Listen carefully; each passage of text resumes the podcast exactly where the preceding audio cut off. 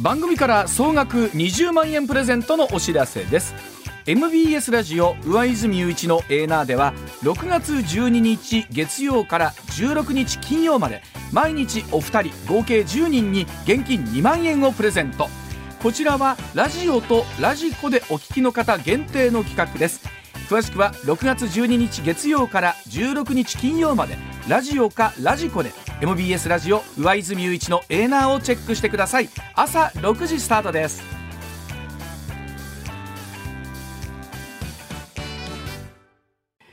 時刻6時まもなく23分になります。ここからは須田慎一郎さんでございます。須田さんおはようございます。はい、おはようございます。よろしくお願いします。お願いします。しかし阪神が強いですね須田さん。いや、びっくりしましたね、昨今日はさすがにびっくりしましたね。はい、あの西からね、あの全くランナーもないのに、うん。えーそこから逆転ですからね。うん。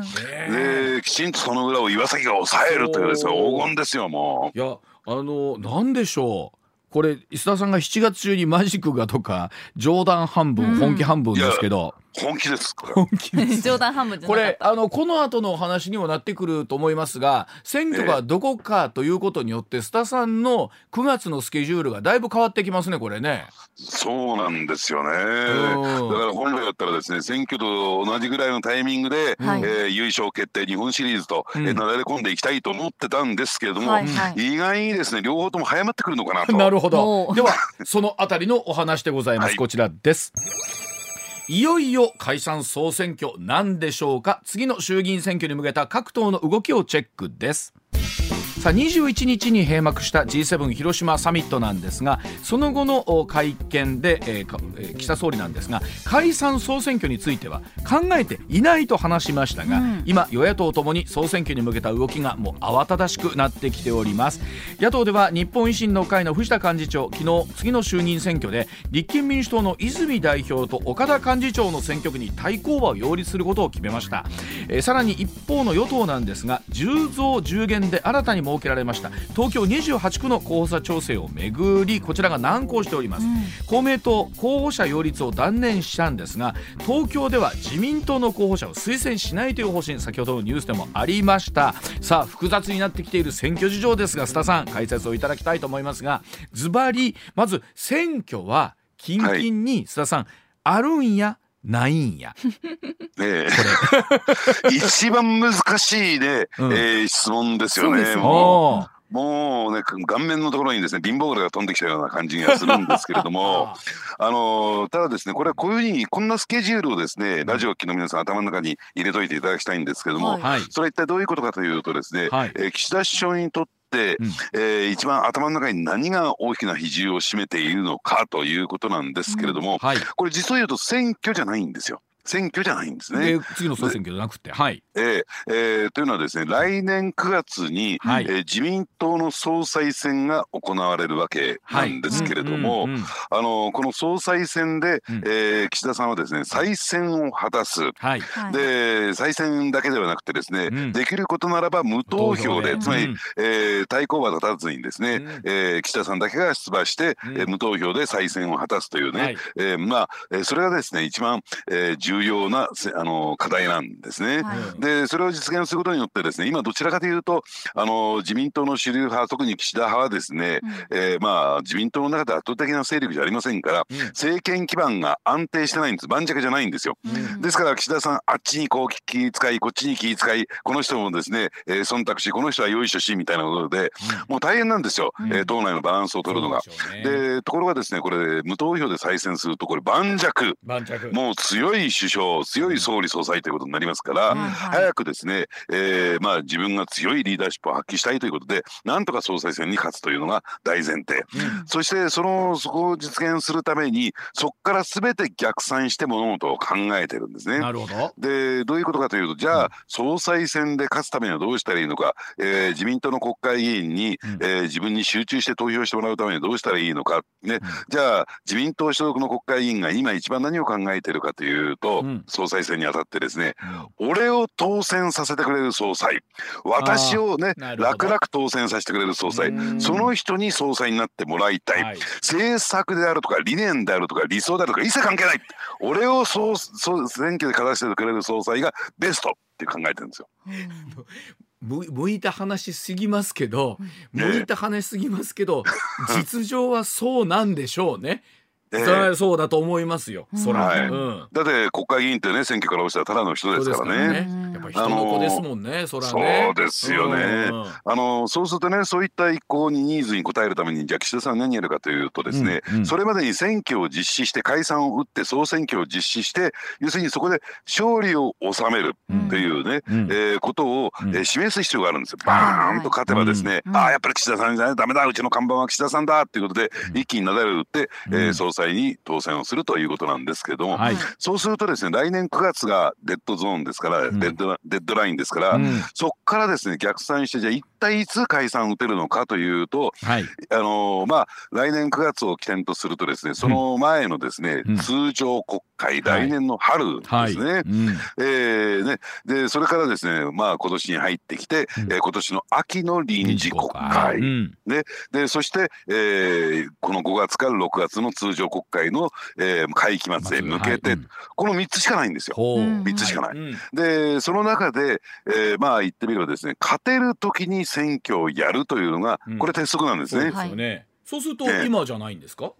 ねえー今なんだけれども、うん。じゃあ、えーそうは言っても一つだけ問題点があってですね、はい。はい。えーまあ先ほどねちょっと、えー、上泉さんも言っていただいたように、自公の関係をね、うん。触れていただきましたけども、うん。要するに自民党の連立パートナーってあくまでも公明党なんですよ。はい。はい。で確かに今回はですね東京選挙区においては、うん。えー自民党に対して推薦は出さない、うん。えー選挙協力はしないとなりましたけれども、うん。それでもですねやっぱり自民党の国会議員の中にはですね、うん。えー公明党も中でも公明党の最大の支援団体である創価学会のうん。支援がないとちょっと苦しいよなっていう人も結構いるんですよ。はい。はい。うんですからその公明党のですねね意向はどうなってるのか。でうん。公明党の意向というのはですね、うん。要するに統一地方選挙が終わったばかりだから、はい。ねえーまあ、あの運動員なんかも含めてですね、うん。もう疲れ切ってると、うん。せめて3か月は猶予期間が欲しいよね。ほう。3か月間置いてくれとうん。いうふうに言ってるんですよ。うん。そうするとこの、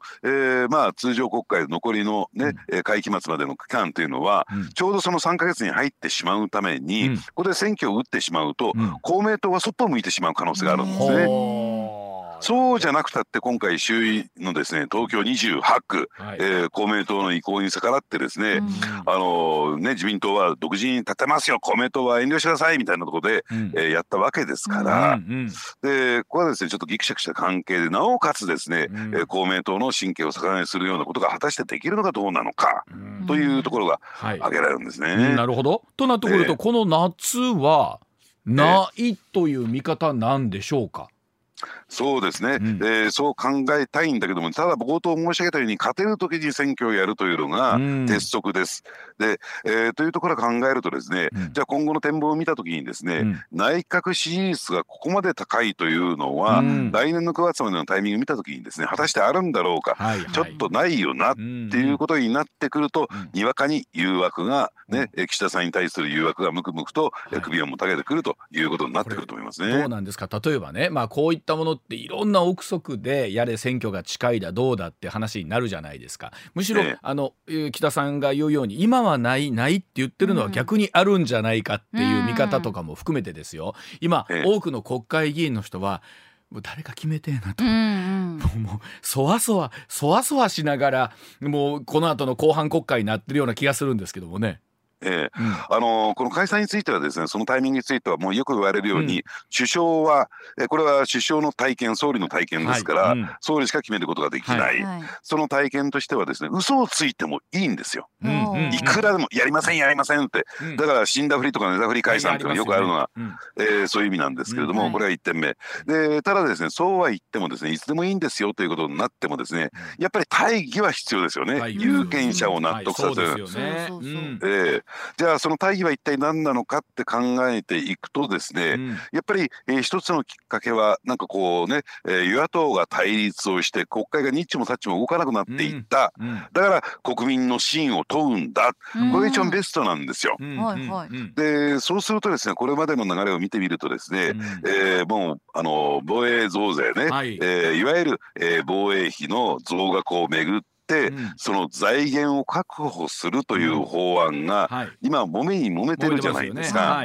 えね衆議院の法務委員会で、うん、えー、ねえー、まあ失礼衆議院の財務金融委員会で、うん、その財務金融委員長の不信任決議が出てみたり、うん、財務大臣の不信任決議が出てみたりという状況の中で、うん、えー、かなり対立点が強まっている。ね、で最終的にはですね、えー、これをめぐってですね、どうなんでしょうね、うん、えー、立憲民主党などの野党がですね、うん、えー、首相の不信任決議案を出すと。はいうん。いうところになってくればだったら選挙やろうじゃないかっていう、はい、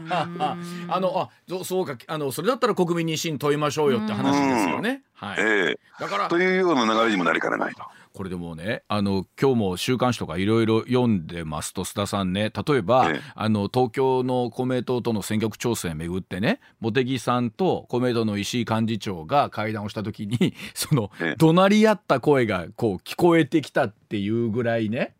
例えば、うん、公明党と自民党の関係が今なんならぎくしゃくしてるとなった時にこれまことしやかな連立云々というのはこれどうなっていきそうなんでしょうね。えー、だからとは言ってもですねやっぱり公明党にとってね、うん、やっぱりあの政権与党であることのうまみつまり国交大臣がですね、うんはい、必ず公明党に回ってくるといううまみを考えてみるとね、うん、やっぱり自らの政策を実現するという点においてはですね、やっぱり与党であることの方がメリットは私は大きいんじゃないのかなと思いますよね。今回、えっと、もうその東京都内の自民党の候補者今度選挙があった場合ですけど推薦しないということはもうこれ決まったわけですよね。そうですね。これ、あの、うん、で、加えてやっぱりね、公明党にもその一方で焦りというのがあるはずなんですよ。はあ、で、今回のですね、統一地方選挙では、えー、公明党かなり厳しい状況になりましたよね。はい、そうですね。で、加えて公明党って、えー、まあ東京がちょっと今焦点を浴びてますけれども、うんうん、えー、やっぱり何にはともあれ関西大阪なんですよ。ですよね、うん、上昇関西というふうに言われていて、うん、でそういうところはですねこの上昇関西今維新の勢いがもの遅いもんですから。もう公明党のね、えー、国会議員が、えー、現職の国会議員がいる選挙区にも維新が立ててくるぞとい。うことで、はい、要するにちょっと、えー、関西で劣勢だと、やっぱり東京でも勢力拡大拡大しておかないとですね、全体のですね、えー、議員数が減ってしまうんじゃないかという焦り、ね、だからね、私はね、もう少し自民党はそこは丁寧にですね、えー、公明党と協議すべきだったんではないのかなと。ね、うん、まあそこはやっぱりね、うん、えー、我らがね、うん、えー、幹事長茂木さんね、えー、小物会の大物がですね、はい、やっぱりそこら辺はちょっとね上には弱いし下には強いというね、はい、本領を発揮しちゃったのかなと私は思いますけどね。その須田さんの大好きな茂木幹事長、昨日大阪入って自民党大阪府連立て直しで、ね、谷川智議員ともね今度会長になるみたいですけれども、はい、あの、今大阪で聞いてるんじゃないですか茂木さん。いや聞いといてほしいなと。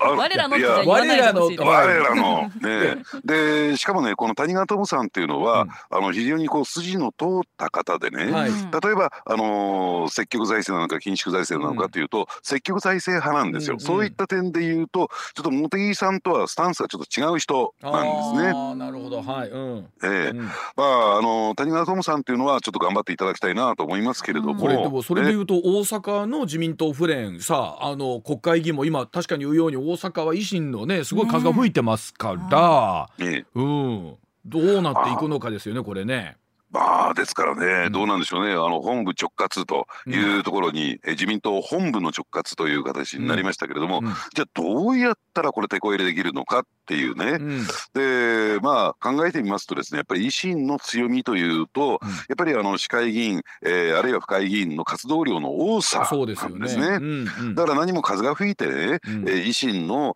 えー、候補者が当選を重ねてきているというわけではなくて、うん、やっぱり日々の、えー、活動とそのそれに対する成果なんですよ。だから、えー、いきなりね次の選挙で衆議院選挙でですね、うん、えー、自民党が何かこう挽回を果たすということはできなくてこれ非常にこう地道な作業といったらいいんですかね。だから自民党の市会議員、府会議員がもっともっと頑張るっていうね、うん、えー、そういった、あのー、手こ入れをしていかなきゃならない、それがね、うん、えー、上に弱き、下に強い茂木さんにできるのかどうなのか。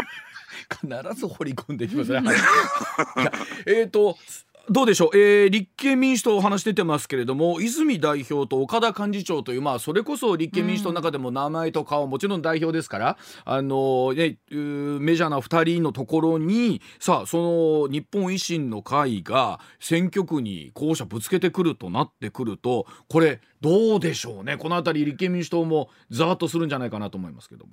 いやもう完全にですね、えー、まあ挑戦状を叩きつけた後野党第一党へを目指していくという点で、うん、立憲民主党とは、えー、他の党を分かつというところなんですよ。うん、でこれもね維新のね、えー、考えも非常によくわかります。うん、えー、これがあんまりね新聞なんかが報道しなかったんですけれども、あの現在ですね参議院では入国難民管理法というね、うん、えー、そういう法案をですね、うん、審議している最中なんですけれども、はい、えー、実はですね、うん、あのやっぱりこの入管施設に留め置かれている人たちの人権をめぐってですねはい、すね。配慮しなきゃならないということでもともとこの法案っていうのは自民公明の与党に加えて立憲民主党維新の会が、あのまあ言ってみればですね与野党で協議して、えー、衆院のですね法務委員会であのよ野党のですね、うん、あの意向もかなり汲み取った法案ができてたんですよ。うんうん。うん、ね、あの立憲民主党のね要求にも飲む形で、うん、でところがですね採決の直前になって立憲民主党が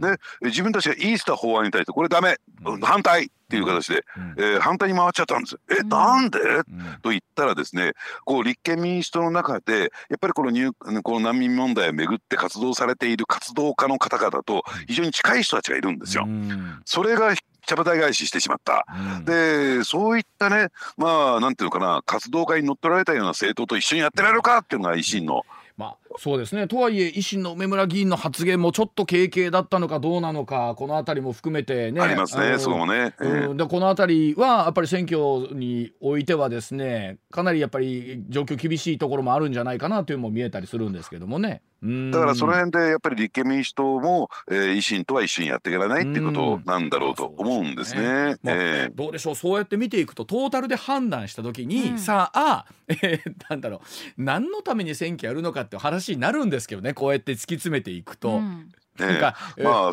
そこはね大、うん、あの非常に不透明なんですけども、うん、ただこれね先ほどね、これ、うん、解散は総理の体験だと申し上げましたけれども、ただそうは言ってもですねこれだけ連日ね、維新立民主党に対抗バーとかね、え自民公明に擁立拒否通告なんていうのがどんどんどんどんね、えー、紙面に踊っていって新聞紙面に踊っていって、えー、こういうラジオでもね、うん、えー、上泉さんという人気者がやってるラジオ番組の取り上げられるねあるいはテレビでも相当ね、えー、報道される。はい、どうぞ。となるとですね、はい、やっぱり浮き足立ってきてね、うん、ちょっとそろそろポスターでも発注しとこうかとかね。そうですよね、ちょっと選挙資金集めるためにパーティーやるからパーティー券の売るかみたいなね。そういうような動きが起こってくると、うん、もう止まらなくなっちゃうんですよ。これを風が吹き始めるって言うんですよ。あのこれはね高橋洋一先生がおっしゃってくださったんですけどこうなるとね辛抱たまらんって言って選挙事務所を借りる人たちが出てくると。ね、えあの人借りたのうちも借りなあかんの違うかと。で各地のその不動産のちょっとした価格が上がってってでこれまた空家賃払っていくのも大変らしいですね。そうなんですね。でなおかつですね選挙事務所って、うん、あのー、結構ねどこでもいいってわけじゃないんですよ。あのー、基本的にはですね最優先されるのは、うん、あの広い通りから選挙事務所の入り口が見えるような場所はダメというようなこともありましてね。はいはい。えー、あのー、そういったこともあってですねいいところがどんどんどんどん抑えられていくっていうところもあるので焦りが出てくるんですよ。らしいですね。したらそれこそあの言うてもまあね潤沢に皆さんお金があるわけはないでしょうから、うん、えー、それはもう背に腹は変えられない。け どはよしてないお話にもなりの。なんかあれですよね。今須田さんおっしゃっていただいたように本来理念とか政策とかっていうのが本来なら第一義でしょ、はい、本来。でも本来第一義なのに、えー、っとそうでないところでやっぱり物事は動くんですね。いやえもちろんなんですよ、うん、だからあの総裁選がね、うん、俺を当選させてくれる人に総裁になってほしい、うん、ね、俺が当選するためにはどのタイミングでね、うん、えー、選挙をやったら一番ベストなのか、ね、もうだって俺動き始めちゃった。金使い始めちゃった。ね、そんな秋なんてまだろっこ仕事やって今やって今やって今やってってねみんな騒ぎ始めるっていうね。でしょうね。でも今やってもうたら困る人たちはまだ準備整ってません、だって10増10減だって。100%これどうですか？収まってるんですか？もうそれこそ誰がどこに出すかみたいなところっていうのは。いや例えばあの増えるね、えー、東京の選挙区だって、うん、えー、自民党がねあの事実上ですね空白として残しているところもあります。これについてどうするのかっていうのも決まっていないし、はいはい、でなおかつですね、えー、まあ躍進続く維新ですけれども、うん、そうは言ってもですね、えー、289ある選挙区でですね、うんうん、えー、現在決まってるのは約70選挙区ぐらいしかないんですよ。全部立てると言っても。まだ全然足りないじゃんみたいなね。で6月にようやく維新政治局っていうのを立ち上げて、うん、えー、候補者を集めますよって、うん、ちょっと今やられてもねみたいな。となってくるとまあ、えー、それでも夏6月の会期末があるのかいややっぱりいろいろ事情を考えたらなんぼ遅うでもナンバーハイでも空き家でというところとか、うん、またしばらくざわっとしそうですねこれね。だから常識に考えたら秋なんですけれども、うんうん。うん、ただ繰り返しますけれども、うんうん、えー、岸田首相がいつやったら自分が総裁選に再選されるのか、一つ、ね、で二つ目一旦吹き始めた風は、なかなかこれやみませんよ、ということもあって。はい、えー、この今吹いてる風が強くなっていくのかそれとも弱くなっていくのかっていうのをちょっと見極めてもらいたいなと思いますね。はい、ではそこにも大きく関係してくるのかもしれません。こちらでございます。さあ会期末まで残り1か月弱となりましたが防衛財源確保法案が参議院で審議入りをいたしましたさあ衆議院の審議では安易な増税につながるなどとして立憲民主党などの対抗によって通過までにおよそ1か月半かかった防衛財源確保法なんですが昨日参議院本会議で、え審議入りをいたしました、うん、来月の21日の通常国会の会期末まで1か月を切ってきたんですけれどもさあ野党側参議院でも問題点を厳しく追及することでさあ果たして閉会までに間に合うのかどうか会見長も含めてということになりますがさあ改めて須田さんこの与野党の主張のところを見ていきたいと思うんですけれどもお願いします。ね、うん、あのこれはですね2027年、ま、年度に中にですね、うん、えー、防衛予算をですね GDP 対比2%まで高めていきますよという、まあ、あのそういう方針が示されたわけですね。はい、でいきなりですね2%に持っていくわけじゃなくて、えー、少しずつ少しずつ、えー、防衛予算を増やしていって、うん、えー、まあ、2027年度に2%に高めますよと。でそうすると今後5年間で5年計画ですから5年間で、はい、えー、どれぐらいの防衛予算が必要なのか。トータルで43兆円なんですよ。ね、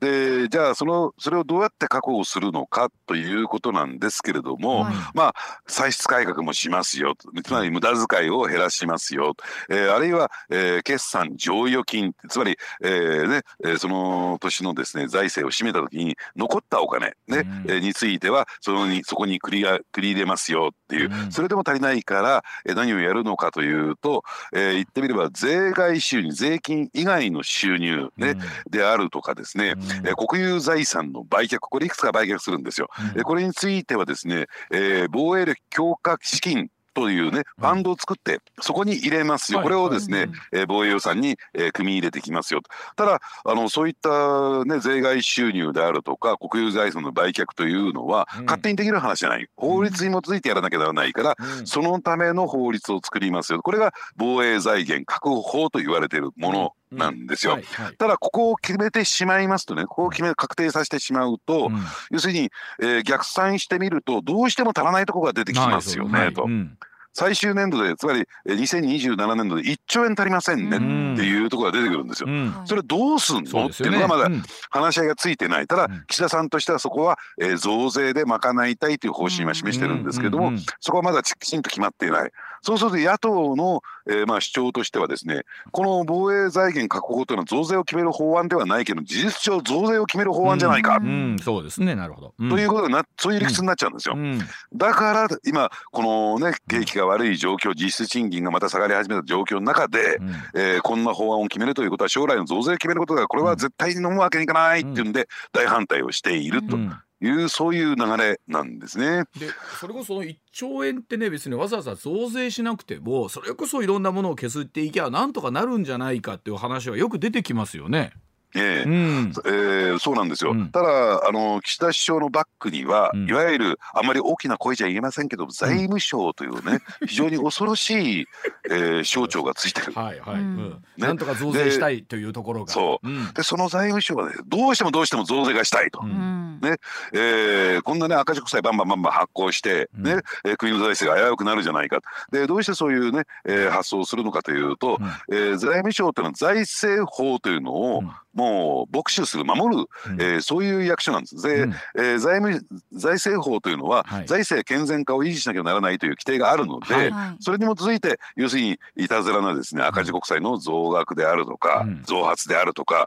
ね、えー、ということは防ぎたい。でそうするとですねまず増税ありきなんですよ。いや防,、ね、防衛予算を増やすのはいいですよ防衛予算を増やすのはいいですいいですけども増税とワンセットですよっていうことになったわけなんですね。でところがですねこれ野党だけじゃなくて自民党内からもものすごい反発があるんですよ。うん、でこれについて反発しているのは、えー、自民党の若手中堅の集まりである積極財政を、はい、責任ある積極財政を推進する議員連盟となって、うん、その共同代表に大阪府連自民党大阪府連代表の谷川智さんが就任しているという、はい、そういう流れなんですね。うん、でここも反対それは、えー、自民党の中の議論で、えー、まあ抑えつけられたというかですね、あのね自民党の中は、えー、まあ言ってみれば増税路線の方に今舵を切ってますけれども自民党の中にもそういう反発をする声がある、うん、ましてや野党としてはですね、うん、やっぱり国民世論の支持を取り付けするためにもですね、うん、非常に分かりやすいんですよこれ。そうですよね。増税はけしからん。そうなんですよね。おっしゃる通りですよね。はい、うん、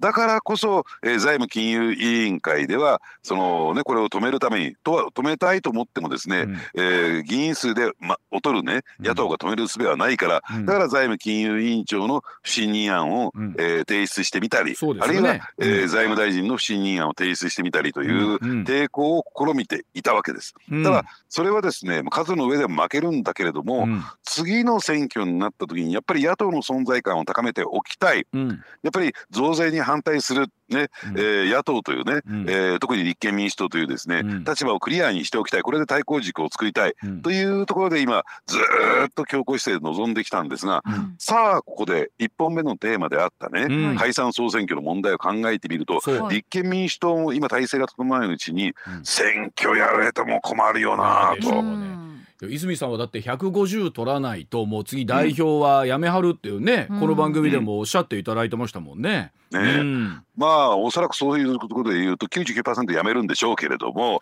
それにしてもですね、うん、あのまあねとは言っても立憲民主党がボロ負けになるような、えー、状況は避けたい、うん、とするとですよ、えー、何が言えるのかっていうとこの問題をめぐって本来であるならばね、うん、えー、やっぱり野党がやるべきことは立憲民主党がやるべきことは正々堂々と首相の不信任案を提出するんですよ。はあ。ね、うん、でそれで、えー、野党としての存在感をね、うん、えー、示しておきたい、うん、えー、対立軸を鮮明にしておきたい、うん、それが野党の務めだと私は思うんです、ただこれ下手に出しますとね、だったら選挙だ。そうですよね、あそうですよね。はいということになってしまっていやいやちょっとまあまあまずいなこれはと。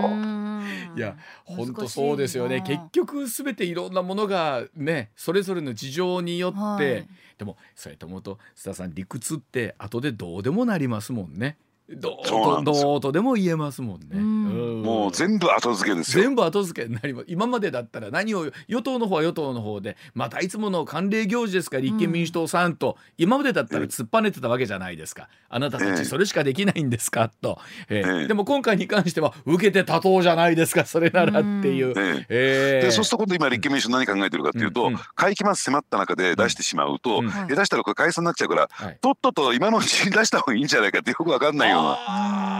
で今で今粛々と否決させてっていうことの方がいいんじゃないか、えー、そう。出したよと。不信任案はと、なるほど。一応私たちは大義はちゃんと出してますと、うん、はい。なるほどな。そうなってくると本当にいろんな手が道具ですね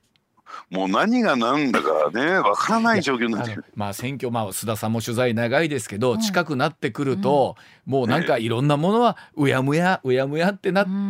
てってなっていくんですね世の常はね。そうですね。ですからもうあじゃあこれ一体何のための選挙だったのか。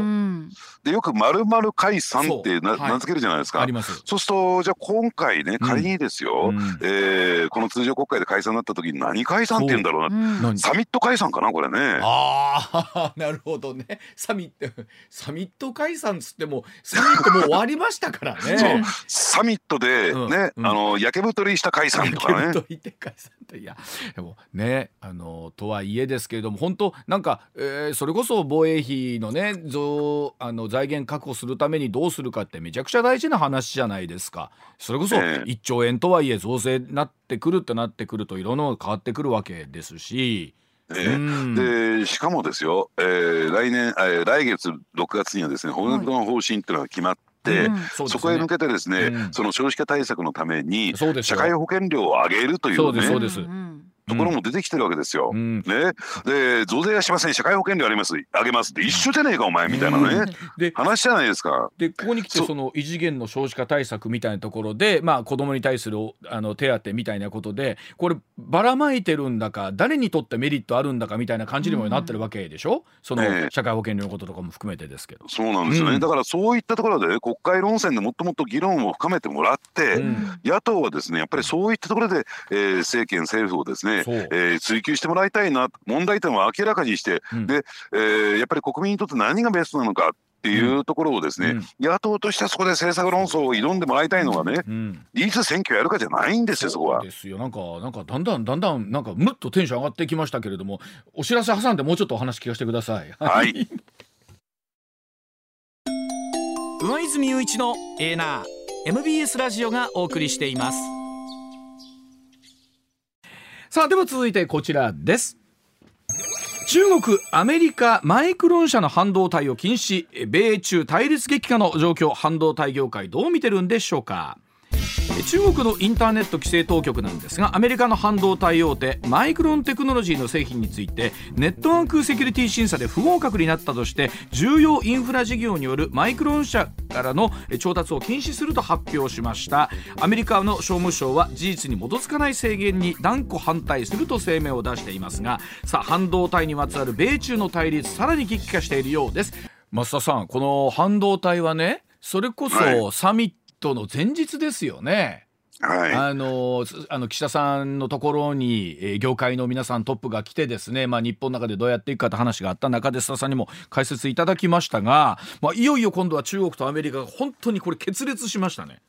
そうですね、はいうん。まあ決裂する方向に向かっているということなんですけれども、うんうん。じゃあ一体何が起こっているのかというとそううん。この半導体の問題を理解するためには、うん。あのー通信規格の、えー問題を理解する必要があるんです。通信規格って一体何かというと、今私たちがですね使っているスマートフォンというのはうん。5G という規格ですよね。うん。でこれがですね近い将来もう近々ですね 6G にうんシフトすると言われてるんですよ。うん。でこれ 6G って一体何かというと 5G よりもですねねより多くのデータ情報をよりスピーディーにそしてえーいろんな多方面にですねこれをね送受信することができるうん。送ったり受けたりすることができる。これが実現すると何が起こるのかというと一番具体的にイメージ湧きやすいのはですね、はいやっぱり EV のですね自動運転装置付きのじ電気自動車、はい。ということになってくるのかなと、まあ、あれは走るスマートフォンと言われている、でこれどういうことなのかというと IoT というね、はい。えーまあえー世界がこれから広がってくるわけなんですが IoT って何かというと、インターネット・オブ・シングスのあ頭文字を取った。うん。インターネット・オブ・シングス、うん。ありとあらゆるものがインターネットに接続しますよと。うん。で先ほど申し上げた自動車だけではなくて例えば家電製品よく近未来のね、うん。えー私たちの生活を考えると例えば会社から出る時にスマホで、えー今から出るよってねそうすると勝手に AI がですね、うん。えー計算してくれて何時ぐらいに家に着くのか、うん。じゃあ家に着いた時にですね、うん。まあ例えば上水さんが、うん。えーね、一番心地よく感じているうん。室温にするお風呂も沸かしておく、お米も炊かれているというようなですね、そういう世界が今後広がってくると言われてるわけな。んですよ。うん。でで便利なんだけれどもはい。ただありとあらゆるものがインターネットに接続しているためにですね、あのーまあハッキングであるとかね、うん。データ情報流出の漏洩のですねリスクが飛躍的に高まってくるんですよ。うんうんうんでそれをどうするのかっていうのが今一番ですね、えーまあ心配されているというかですね、うんえー懸念されている問題なんですね。はいそれがある意味での経済安全保障の一番ベースのところにあるというふうに考えてもらっていいんだろうと思いますね。でで何がいい、はい。ええ。ごめんなさい。でその中でその中国アメリカの今回のこの半導体を禁止っていうところはどういうふうに見りゃいいんでしょうか？ええ。うん。でそうするとじゃあどうやってね、うん。そのハッキングデータ流出が起こってくるのかというとですね、うん。まあそのいろんな機機械がインターネットに接続しているいろんな機械がですね、うん。えーがですねその、えーハッキングの窓口になって入り口になってですねそこが勝手に操作されることによって、はい。えーデータ流出ハッキングが起こりますよと。うん。でところがですね今の半導体ってものすごく、えーなんていうの高度なものになってますから、はい。半導体の中にですねうん。特殊な回回線っていうか回路を仕込んでおくことによって、うん。はい。半導体が自動的に作動してですね、うん。データ流出ハッキングが起こるというねそんなんできるんですか？そういうそうなんですよ。うん。で特にですね中国の場合は、はい。えー法律によって民間企業はですね例えば共産党や政府の求めに応じて、えーデータや、えー情報をですね提供しなければならないという、うん。そういう法律がある。うん。それに違反をするとデータ、えー提供に応じない場合には罰則が課せられるんですよ。う。んですから共産党がああのデータにちょっとよこしてったら提供しなきゃならない。そうするとじゃあ例えば、えー中国製のメイドインチャイナの、うん。そういう端末機械であるとかモバイルであるとか、うん。あるいは半導体っていうものを使っていると途端にですねうん。ハッキングリスクにさらされてしまう。うん。うんですから今アメリカなどがもともと言っていたのはアメリカヨーロッパが言っていたのはうん。別に中国メーカーを排除するつもりはないんだけれども、うん。要するにそういったですねいわゆるその中国共産党や中国政府のですね、えー要求に、えー断ってくれるんだった。ら、うん。ね、それに従わないんであるならば、うん。ねえー我々のルールにのっとった、えー形でデータ管理をしてくれるのであれば、うん。要するに一緒にやってみましょう、うん。というのが実態なんですよ。でもそれはできないですよね。今回はアメリカがあごめんなさい中国がアメリカの半導体を禁止ってことですよね。え今回。ーですから、はい。アメリカはどんどんどんどんその中国の、えー半導体を、うん。えー排除していった。あるいはその端末を排除していったんですけれども、でまあそれに対して今ちアメリカがどういう戦略を立てているのかというと要するに、えーこういうふうに世界各国に問いかけてるんですね。うん。えーアメリカを中心とした 6G の時代になったアメリカを中心としたグローバルで先進的で技術力の高いネットワークを選ぶのか、うん。それとも中国とを中心としたローカルで、うん。えー技術的に劣ったネットワークを選ぶのか 両者はもう完全に分離しますよ、うんうん。互換性はありません。うん。データの交換もしません。さあどっち？っていうことを今世界各国に問いかけている。うん。でそれに対抗した中国としてもですね、うん。そのアメリカに負けるわけにいかないということで、うん。もう我々のデカップリングすると、ううんちの陣営を選ぶのか、ん。アメリカを選ぶのかうん。というところに今入ってきちゃってるということなんですね。これでもやっぱり中国製を選ぶっていう国もやっぱり出てくるんですか？いやあのそういった意味で言うとうん非常にリーズナブルなんですよ。でなおかつそれを導入することのためのお金というのは、うん中国はうん出してくれますから。ああそうかそれこそまた、えーそういった形の貸し借りができちゃうわけなんですね。そうなんですね、うん。一帯一路であるとか、うんえーまあ、えー言ってみれば中国の、えー銀行がですね融資をしますから、ね、確かにそうでしょうね。あの財政基盤が厳しい国ではそこのところでまずベースインフラができるんだったらっていうところはうん。特に半導体に関してもあるということなんですね。そうなんですね。うんですからあの G7 の時にあらわになった陣取り合戦が、はいえーこのですね、えー世界でも半導体の世界でも広がっているという、うんだからデカップリングの流れになってるんですけれどもとは言ってもですねちょっとねアメリカとヨーロッパでは温度差があるんですよ。あそうなんですか。どういうことかというと、いや最初はねデカップリングの方に向かって動いていたんだけども、うん。でも自分たちの国の経済を考えてみると中国との結びつきがものすごく強いよねと。ですよね。いやそうですよね。うん。そうそうやっぱりこれそれはデカップリングを進めていくとブーメランで自分たちの経済を傷つけることになるんじゃないか、うん。デカップリングじゃじゃなくて新しい言葉が出てきてね、うん。えーそれは何かというとリリスキング。リスキング。リリスキング。うん。リスク回避という意味ですうね。ん。ええあのなんかデカップリングって言われてたのもつい最近なんですけど、うん。やっぱりいろんなもののスピード速いですよね。今度はあまりにもこれが分断がしすぎるとなると今度はリスクも大きくなってくるのでやっぱりそこはヘッジしておきたいっていう思いって出てくるってことなんですね。はい。うんなるほど。いやあのなんかわずか半年ぐらいの間になんかええ。いろんな動きが急速に変わっていきますねやっぱりね。そうですね。あのとはいえですね、これずっと水面下ではここ何年も続いてた話なんですよ。あの私もですね、このデジタルセキュリティの分野に関して言うと、まあデジタル庁っていうのはなんか表面上ね、えー、マイナンバーカードを普及させましょうとか、デジタルを普及しましょうっていう形になってます。はい、そうじゃないんですよ。このいわゆるそのデータ漏洩であるとかね、えー、まあ言ってみれば、えー、そういったハッキングリスクを国家レベルでどうやって減らしていくのかっていうところがですね、一番の重点ポイント。これについては数年前からもう議論が進んでいて、ね、私もその中でね基調講演であるとかい。ろいろ協力してきたっていうのがあって、はい、えー、そこはね注目してきたんですけどね。なるほど。だからこの辺りっていうのはますますもってあのデデカップリンが進んでいるようで意外と実はそうでないっていう考え方もあるんだという新しい見方ですけれども、はい、では須田さんあの7時の後半台の方はまたなんか詐欺の大きな動きがあるようでしてそのあたりの話聞いてまいります。被害総額1200億円。ねあのまた7時45分頃お願いいたします。はい、上泉雄一のエーナー MBS ラジオがお送りしています。時刻6時まもなく16分になります。このコーナーお送りしましょう。ツッコミニュースランキング時事問題から芸能スポーツまで突っ込まずにはいられない注目ニュースを独自のランキングでご紹介、はい、ランキングを紹介する前にまずはスポーツと芸能の話題からです、うん、昨日行われた阪神対ヤクルトの試合は1点を追う9回ツーアウト1、3塁から佐藤輝明選手の2点タイムリーツーベースが飛び出し阪神が6対5でヤクルトに逆転勝ち、はい、今シーズン3度目の4連勝で貯金も今シーズン最多の13となりました。本当に昨日はもう終わったと思いましたけどね9回ツーアウトで、うん、そこからノイジー選手のラッキーなスリーベースからスタートしてですよ。佐藤選手の逆転ツーベースですから監督もおっしゃってましたがこの一挙は大きいもんってもんじゃないなとこの一勝は。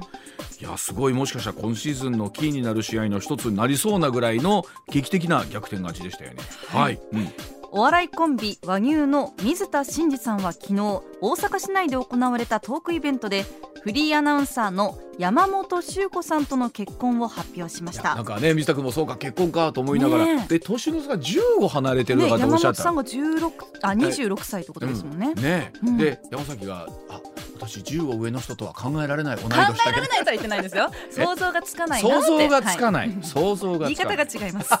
ごめんなさい、はい、はい、それではニュースランキング。まずは第5位京都市の大学生浜野日菜子さんに毒性の強いタリウムを摂取させて殺害したとする殺人罪で起訴された不動産会社元社長宮本一樹被告について大阪府警は昨日叔母の宮本ゆかりさんにもタリウムで殺害しようとしたとして殺人未遂容疑で再逮捕しました。あのタリウムというのは本当にわずかな致死量で水に一方で溶けやすくて検出が難しいということで、うん、なかなかその最初の段階では分かりにくいということもあるそうなんですよね、はい、その分あの非常に取り扱いに対しては厳重な管理がされているはずなんですけれども、はい、一体どんな形で出てきたのかというところこれから焦点になりそうですよね。はい、続いて第4位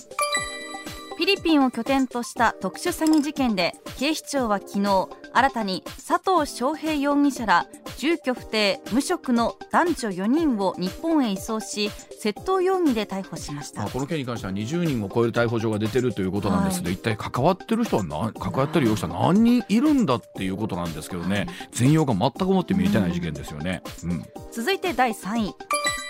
暗号資産の投資を謳ったマルチ商法で不正な契約をしたなどとしてグループのリーダー格の男ら9人が昨日逮捕されました。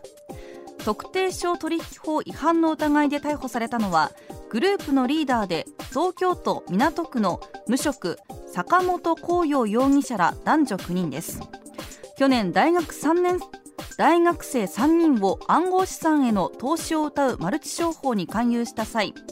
法律で定められた契約書などを交付せず契約解除はできないなどと嘘を伝えた疑いが持たれています。本当にこういったものっていうのは手口が込んでいてややこしくなって、一見とっつきやすそうでっていうところ、まあ、この後の深掘りの話にもつながってくるというふうにも思うんですけれども。もう本当にあのなんだろうどういう形で情報を信じるか安易なものには騙されない、ね、でもそう山崎さん言うように、ね、大学生ぐらいでちょっとお金欲しいなってなってくるとありますもんね。ちょっと甘いね感じに惹かれてしまうところもあるのかもしれないですね。ねはい、続続いて第2位は。中国を訪問しているロシアのミハイル・ミシュツチン首相は24日北京で中国の習近平国家主席らと相次いで会談し G7 サミットに対抗して結束する姿勢を強調しました、まあ、一つ日本サイドから見ると今回の G7 は非常にまあ大成功で終わったんじゃないかという見方が非常に強いわけなんですけれども、はい、一方でそれだけ西側と言われるところが結束していくと、うん、ロシアそして中国というあたりがまた逆にというかね結束していくということになりそうなんですが本当世界のデカップリングってますます進んでいくんだろうなという話。この後また須田さんにもお話を伺っていきたいと思います。はい、密室陳首よく言えました。ありがとうございます。続いて第1位は日本維新の会は昨日次の衆議院選挙で立憲民主党の泉代表と岡田幹事長にそれぞれ対抗馬を擁立することを発表しました。また衆議院小選挙区の10増10年で新設される東京28区の候補者調整をめぐる自民党と公明党の協議で公明党は昨日候補擁立を断念する代わりに東京都内のすべての自民党候補への推薦を見送ることを自民党側に伝える方針を固めました。ツッコミ。さあこの辺りのお話は次の総選挙で公明党が東京都内で自民党の議員を推薦しないとなってくると、いろんなところ影響ありそうなんですがさあ選挙をめぐる動きが活発化してきたようです。番組から総額20万円プレゼントのお知らせです。MBS ラジオ上泉雄一のエーナーでは6月12日月曜から16日金曜まで毎日お二人合計10人に現金2万円をプレゼント。こちらはラジオとラジコでお聞きの方限定の企画です。詳しくは6月12日月曜から16日金曜までラジオかラジコで MBS ラジオ上泉雄一のエーナーをチェックしてください。朝6時スタートです。